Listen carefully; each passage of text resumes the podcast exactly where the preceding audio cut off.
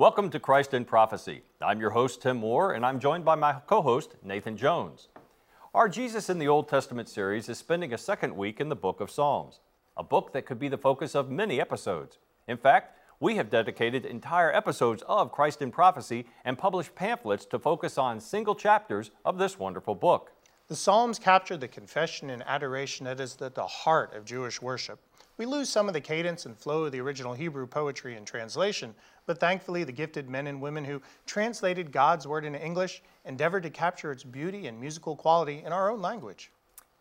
Several Psalms have obvious messianic overtones. Psalm 2 says that God laughs as the kings of the earth take their stand against him and his anointed, and warns us all to do homage to the Son, lest we perish in the way when his wrath is kindled.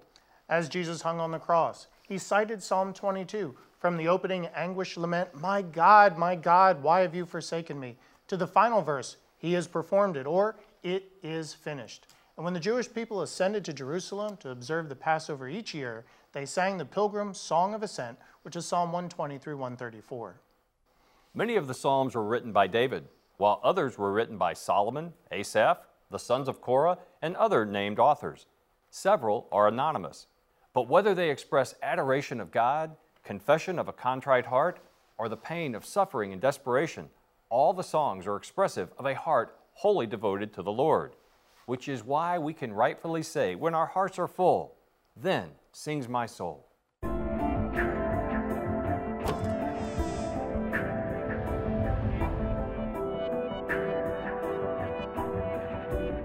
There are many gifted singers whose voices make a truly joyful noise to the Lord, and others who are anointed writers who can put into words what our heart can hardly convey. And yet it takes a special gift to lead people into worship, taking them into the very throne room of God. Several years ago, I met a very gifted worship leader who was serving at a church in Louisville, Kentucky.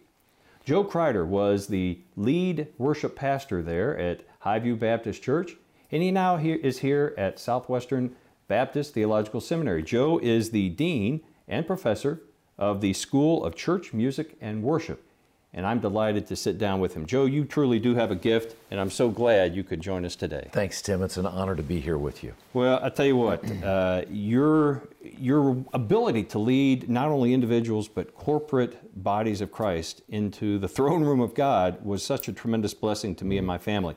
I'm reminded of the power of music, and I even found a quote from 1697. Uh, an author by the name of William Congreve penned a very famous famous line in an almost forgotten poem. He said, Music has charms to soothe a savage breast. Mm-hmm. And a lot of people nowadays think it's to soothe a savage beast, but really, the idea that music mm-hmm. can convey emotions and ideas and beauty mm-hmm. that sometimes we can hardly put into words. Yeah, that's exactly right. And the power of music cannot go, uh, it, it's, it's hard to overstate the power of music. And um, while that is absolutely core in, in realizing music's power, I think it's also an interesting reality. And it's unusual for the dean of a school of music to say something like this, but I don't think the God of the triune God of the universe um, ever intended for us to gather specifically around music. Uh, because music changes so frequently with culture. Mm-hmm. Music changes so much with with people's individual tastes and and and unfortunately that's where the church has begun to separate herself within congregations based on styles of music yes. i think god called us to gather around jesus christ who never changes Amen. and his word that never returns void and when we do that and we sing together the music i think becomes even that much more important because it's pointing people to Jesus. It's pointing people to His Word. Amen. And it becomes a vehicle. Uh, just recently, in our Jesus in the Old Testament series, of mm-hmm. course, we went through the book of Job, and yes. many of you have, were a part of that. And in one of the earliest books of the Bible, in terms of the historical narrative of this man's life, God asks, Where were you when I laid the foundation of the world? And he said that when that occurred, when he laid the foundations of the heavens and the earth, the morning stars sang together, That's and right. all the sons of God shouted for joy. The idea that lyrical praise bursts from our hearts at moments of worship is absolutely biblical. That's exactly right. And and the the amazing aspect of this is is that music God's gift to us through the gift of music is what affords our congregations that one voice of response not to a particular sound or not to a particular leader or not to a particular instrument but a res- it affords us the ability to articulate together mm. in one moment, at one time, in a beautiful way, our response to Jesus in worship. Amen. And when that happens, we begin to realize the power of music. I, because I'll tell you, Tim, people don't usually leave Sunday mornings singing the sermon. but no. boy, they leave singing the songs. Uh, and yes, sir. That's why music's so important because the, the truths of the Word of God, the truths of, of who Christ is and who we are, really are, are, are lifted into the congregation on the wings of music into the minds and the hearts of believers for them to respond to Jesus. And Amen. That's a great thing. I think also you, you mentioned something about the harmony that happens. And so, God being triune, I mean, the, the Father, the Son, the Holy Spirit, they are in perfect harmony. Yes. And so, when our voices blend together and harmonize, and let's face it, some of us are, are gifted and some of us have to get a bucket to try to catch and carry a tune. Yes. But when we blend our voices together, then I think we are, are, capturing the very essence of where we should be in that relationship with God, which is focused on Him, worshiping Christ, and doing it corporately. You know, the title that we've given to this episode is Then Sings My Soul, a mm-hmm. phrase that acts as a bridge in the great hymn, How Great Thou Art. Sure. And that hymn was made famous by George Beverly Shea, mm-hmm. who sang at every Billy Graham crusade That's for right. many, many years. But the song itself, the hymn, actually came to America from Sweden by way of Germany and Russia. Mm-hmm. And the famous third verse, which I love and we'll put on the screen, was written by Stuart Hine, but it was transcribed quite frankly and literally from the heartfelt confessions of Ukrainian Christians mm. as they praise the Lord. So even yes. this great hymn comes from a, a variety of yes. backgrounds and sources, and we still, it touches my heart every time I sing that great hymn. Amen. Amen. That's a that's an incredible story and an incredibly appropriate for, for today, isn't it? As yes, we sir. think about the Ukrainian believers. And another thing you just said, Tim, that I think is so powerful when you talked about the idea of our triune God. There's a, a wonderful theologian and uh, philosopher and musician, professional musician named Jeremy Begbie. Hmm. And Jeremy Begbie is um, one of the things that he does is he uses he, as, he, as he talks about the deep truths of theology, he'll use music to help explain theology, music to help um, enlighten our understanding of theology, and even the idea of the Trinity. The art of music is, is, that, is that perhaps one of the, the few places in the arts where you see the, the idea of the Trinity that three notes can take the same space remain their, retain their individuality, but join into a beautiful chord. Yes. And you can't do that with colors no. because you combine yellow and red and, and you get a different color. Yeah.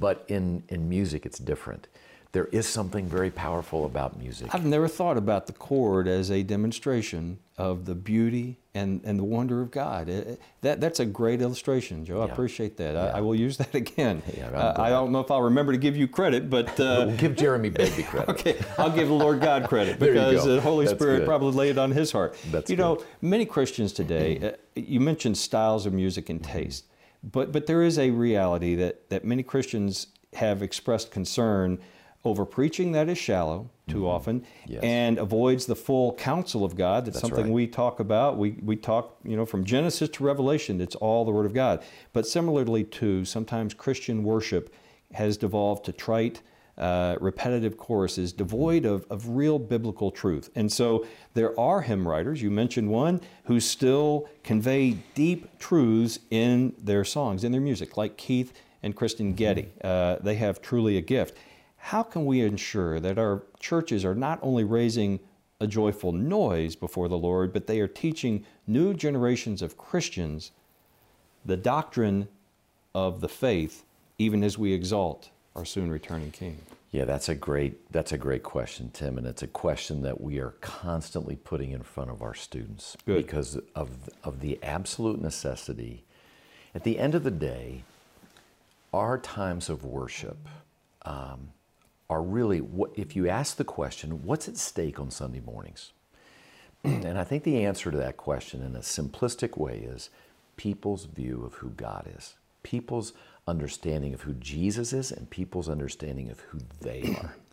and in a world that is, is mediated and saturated by social media and, and all of the other all of the other ways that people get views of God that are not accurate, we, we don't have time on Sunday mornings other than to be ex- expressly biblical in what we do. Yes. And and I tell our, our we tell our worship students, we tell our, our majors who are who are going to be worship leaders and, and worship pastors, their role is to facilitate a potentially life-changing dialogue between the triune God of the universe and his redeemed. Mm. And as God reveals himself to us, he reveals himself most specifically through the Word of God. Amen. And therefore, as we sing, as we pray, as we even make transition statements between songs, what we're doing is forming and shaping people's ideas of who God is and uh, their ideas of who themselves. It's spiritual formation. And therefore, our, the text of our hymns absolutely must be clearly and, and, and devotedly committed to the accuracy of the Word of God and to the, using the rubric of Scripture so that we're singing right doctrine and right theology. And there's some wonderful new hymn writers. There are. They're the Gettys, Matt Boswell, um, Matt Papa, CityAlight, um, David Aubrey with Stored in My Heart Ministries.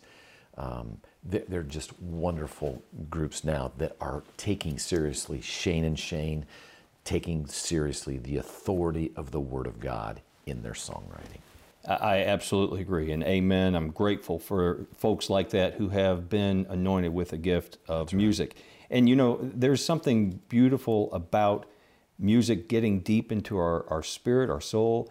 Uh, I think about Miss Ann Reagan, Dr. Reagan's wife, who uh, has since gone to be with the Lord, but she had a form of dementia. And yet, when I would visit her with Dr. Reagan, I could sing hymns and it would pull her back out because she had a deep recollection of how that music had impacted her. And hymns that reflect biblical truth and are set to anointed music have the ability, again, to pierce our heart and touch our spirits. Joe, what are some of your favorite psalms that tend to do that? You know, I, I think that um, so many hymn writers, and especially Isaac Watts, uh, basically, um, as we as we sometimes say, Christianized the Psalms in, in his hymns and and the ways that he he brought brought Christ to the forefront in in the Psalms. But but we we realize that even in the early days of, of the Reformation, somebody like uh, you know, John Calvin had the entire Psalter set metrically to songs. And, and because he felt like the, the only thing that was worthy of God's praise in the congregation was the Word of God itself. So for, for many, many, many years, uh, the Psalter is, is what was sung. And, and we're, we're finding, I think, a, a resurgence in psalm singing Yes. and and th- that's it's a powerful thing because we realize that what we're singing is wonderfully clear. It's wonderfully accurate. And not only the psalms that are are psalms of praise like psalm 150 but even psalms that are psalms more of a lament. Uh, there's a a, a rather modern uh, song that's based on Psalm 13. And if you look at Psalm 13, it, it has the it's, it's the question how long, Lord, will you hmm. forget me forever? How long will you hide your face? And at the end of this, at the end of this psalm, but I have trusted in your faithful love. My heart will rejoice in your deliverance. I will sing to the Lord because he has treated me generously. because the Psalms give us the language of our praise. Yes, they they give us the vocabulary of our praise. They give us the grammar of our praise.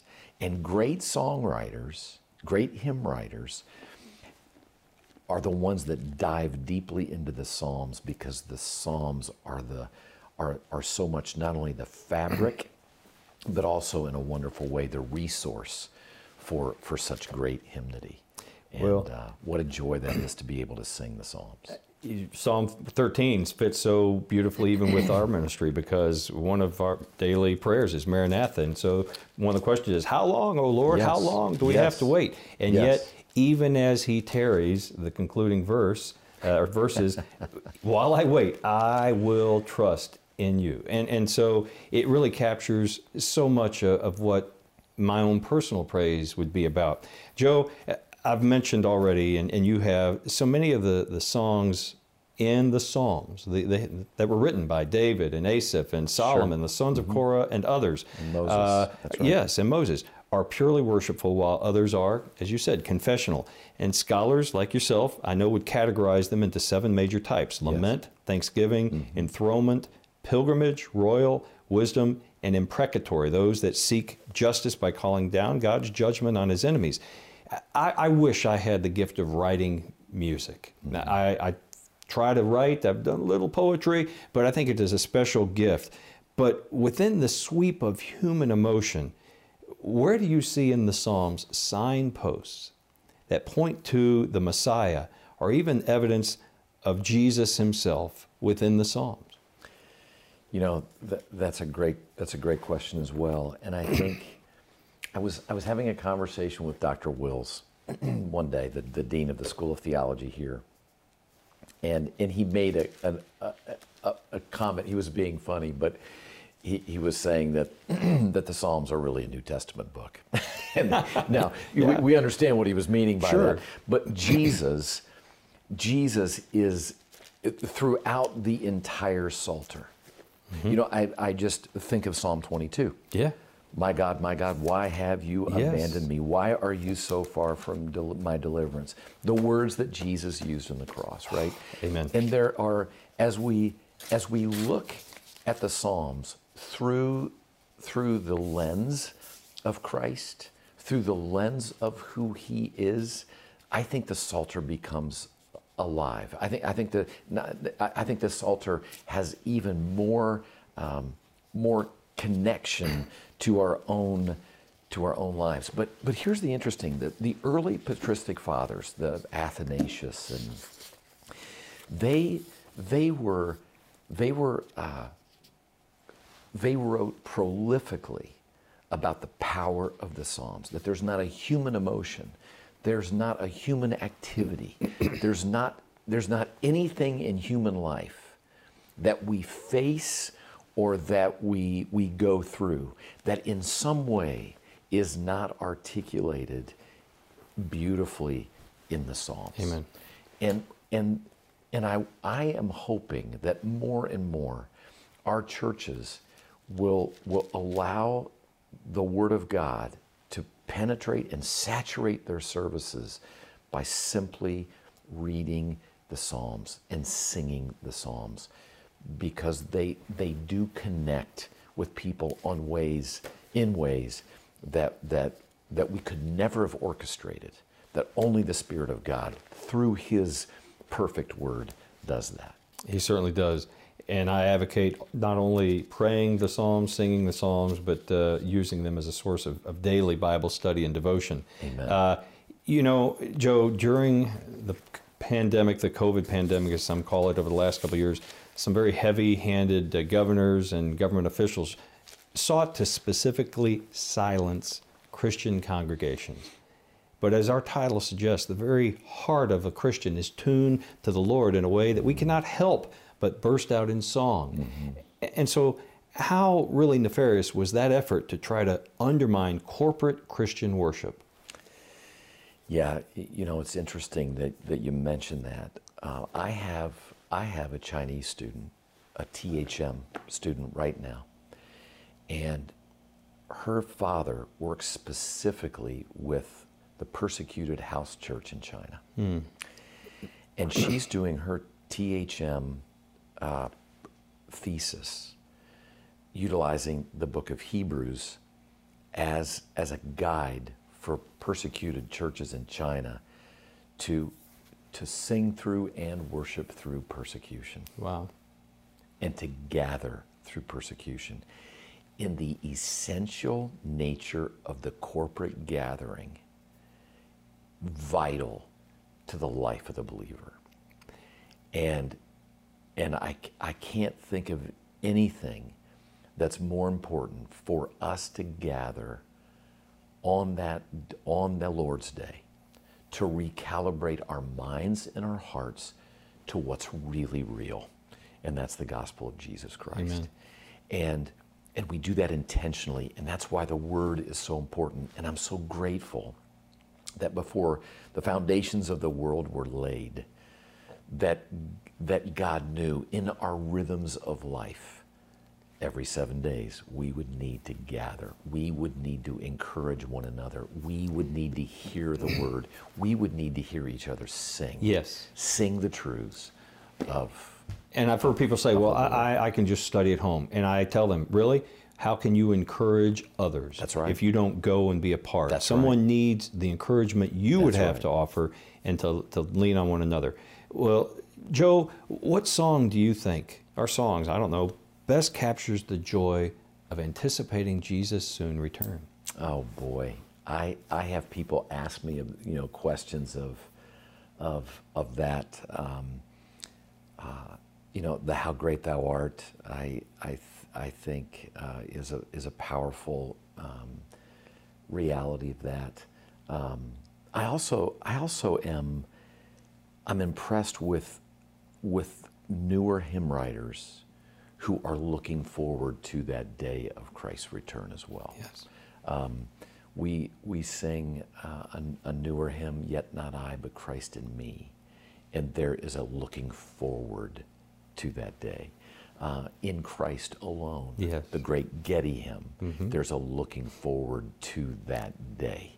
Um, so, and I could go through several older hymns as well because you see the progression of thought uh, in those of of the reality that yes, He will return, and um, and I'm I'm I'm grateful for the for the hymn writers that look forward.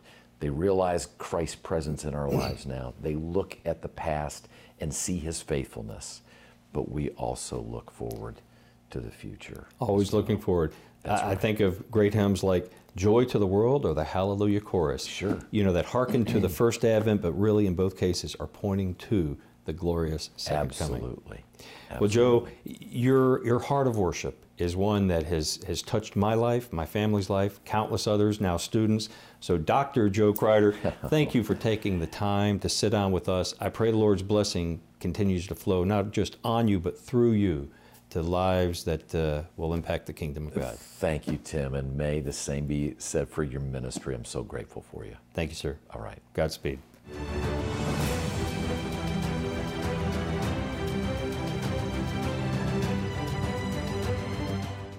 David was called a man after God's own heart. In spite of his shortcomings, he was tuned to worship the Lord, which is why Jesus said that the mouth of a good man speaks from that which fills his heart. Lest the very rocks cry out, how better to express our praise than in joyful song? Joe Crider has written a wonderful book called Scripture Guided Worship. It calls for readers to think rightfully about God based on what He has revealed about Himself in His Word, the Bible since worship is the act and activity of responding to, praising, and glorifying God. It is vital that we worship in spirit and in truth. With that in mind, I'd encourage you to utilize the Psalms as a means of prayerful worship. Dr. Donald Whitney offers this helpful suggestion in his book, Praying the Bible. On each day of the month, consider the psalm corresponding to that day. So on the first of the month, go to Psalm 1.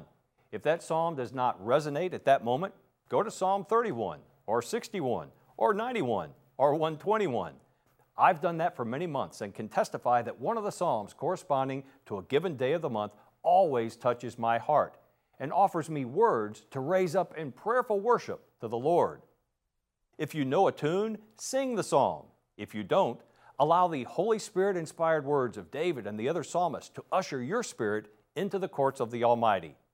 This method of praying through the Bible will offer a new way for the Psalms to bless your heart and allow you to glorify God with words He first revealed in the hearts of men, inspired to write the very Word of God. Well, Tim, there is so much could be said well, and sung about the Psalms. You're absolutely right. But thankfully, God has raised up Christian men and women who have been able to put His Word to music, and others who have written beautiful hymns that reflect biblical truths. Well, I love the idea of worshiping the Lord in song and in prayer by reciting His own Word back to Him. You know, on that note, can you imagine me writing 150 songs or poems about me and giving it to my wife as a gift and saying, go ahead and, and recite these to me and it will bless your heart? She'd think I was a complete narcissist.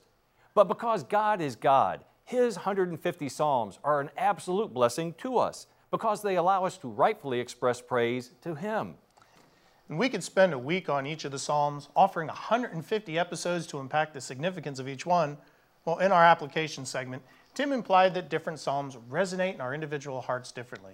And we know that's true, and that at different times, various Psalms express our own thoughts and emotions as we seek to worship the Lord. Several of the Psalms are particularly messianic, as we mentioned in our introduction. With that in mind, we have a special offer today a combination of both a DVD and a wonderful Insights publication focusing on Psalm 2. For a gift of $15 or more, we'll be glad to ship these powerful resources to you. You'll be richly blessed as Dr. David Reagan explains the messianic significance of this prophetic psalm. In the words of the last verse in Psalm 2, you'll be inspired to do homage to the Son, for his wrath may soon be kindled, and come to understand how blessed are all who take refuge in him. We will return to the Psalms in future episodes of Christ in Prophecy because there are so many gems to be mined in this rich book. We'd encourage you to select a key verse or two as you reflect on the Psalms that have been special to you. Ours for today is the last verse in the book, Psalm 156. Let everything that has breath praise the Lord, praise the Lord. Well, until next week, this is Nathan Jones. And Tim Moore saying, Look up and be watchful, for our Lord, who is worthy to be praised, is drawing near.